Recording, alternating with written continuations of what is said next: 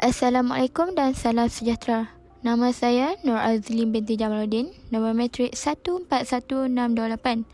Podcast saya hari ini adalah berkenaan dengan tajuk pengasasan Kesultanan Melayu Melaka, iaitu dalam sejarah bab 5 bagi pelajar tingkatan 2. Baiklah, saya akan mulakan podcast saya pada hari ini. Tahun 1400 merupakan tahun yang paling diingati oleh warga Melaka, di mana ketika masa ini Kesultanan Melayu Melaka telah diasaskan.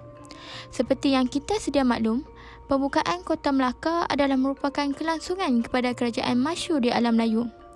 Zaman Kesultanan Melayu Melaka adalah antara institusi Kesultanan Melayu Melaka yang terawal di tanah Melayu.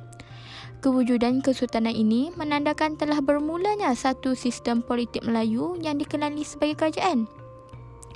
Sebelum Melaka, beberapa buah kerajaan Melayu telah muncul di kepulauan Melayu seperti Langkah Suka, Sriwijaya, Gangga Negara, Palembang dan juga Temasek.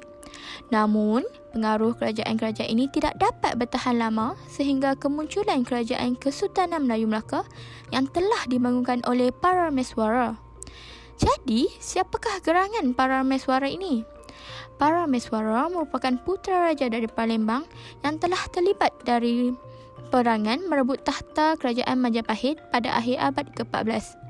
Setelah ditumpaskan oleh Majapahit, Baginda telah lari mencari perlindungan ke Temasek yang pada ketika itu dikuasai oleh Siam.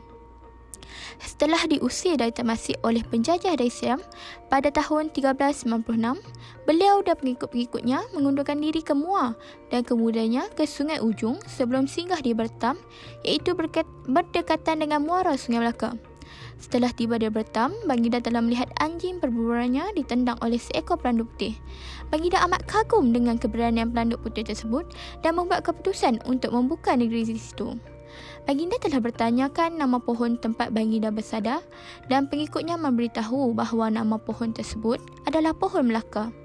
Maka Baginda telah membuat keputusan untuk menamakan negerinya sebenar nama pohon tersebut dan maka bermulalah zaman Kesultanan Melayu Melaka ini. Melaka merupakan sebuah perkampungan nelayan kecil dan merupakan tempat persembunyian lanun Penduduknya terdiri pada orang laut dan juga orang selat yang menyara kehidupan harian dengan menangkap ikan dan berdagang secara kecil-kecilan. Kedudukan Melaka yang strategik dari segi perdagangan menyebabkan Melaka berkembang dan muncul sebagai pusat perdagangan yang termuka di Kepulauan Melayu. Abad ke-15, Kerajaan Kesultanan Melaka menjadi sebuah kerajaan yang kuat di Asia Tenggara kemakmuran Melaka semakin bertambah apabila para meswara memeluk Islam. Langkah ini menarik lebih ramai pedagang dari Islam dari Timur Tengah untuk berdagang di Melaka. Mereka menjalankan hubungan diplomatik dengan China.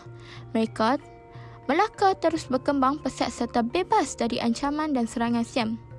Kedudukan Melaka yang strategik merupakan jalan perdagangan antara China dan India dan merupakan jalan yang sesuai untuk kapal berlabuh kerana pelabuhannya yang dalam. Seterusnya, strategik dari segi geografi, Melaka terlindung daripada angin monsun. Kestabilan politik dan sistem pentadbiran Melayu yang baik teratur menjamin keselamatan nyawa dan harta benda.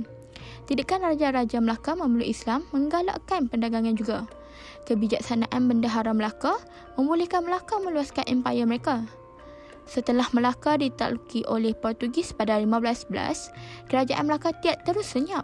Sebaliknya, tradisi ini diwarisi oleh kerajaan Kesultanan Johor Lama yang berkembang selepas tahun 1520-an.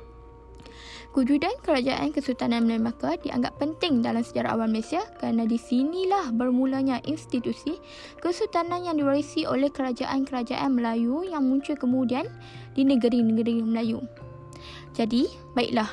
Pada pendapat kamu semua, apakah sebab utama para rameswara memilih Melaka sebagai lokasi utama dalam mengasaskan sebuah kerajaan yang telah menjadikan Melaka sebagai sebuah kerajaan yang unggul di alam Melayu? Uh, di sini terdapat empat sebab utama mengapa para meswara memilih Melaka. Kamu boleh fikirkan jawapan dan kita akan bincang mengenai tajuk ini pada kelas selanjutnya. Sekian, terima kasih kerana kamu semua telah meluangkan masa untuk mendengar podcast saya pada hari ini. Sekian, terima kasih.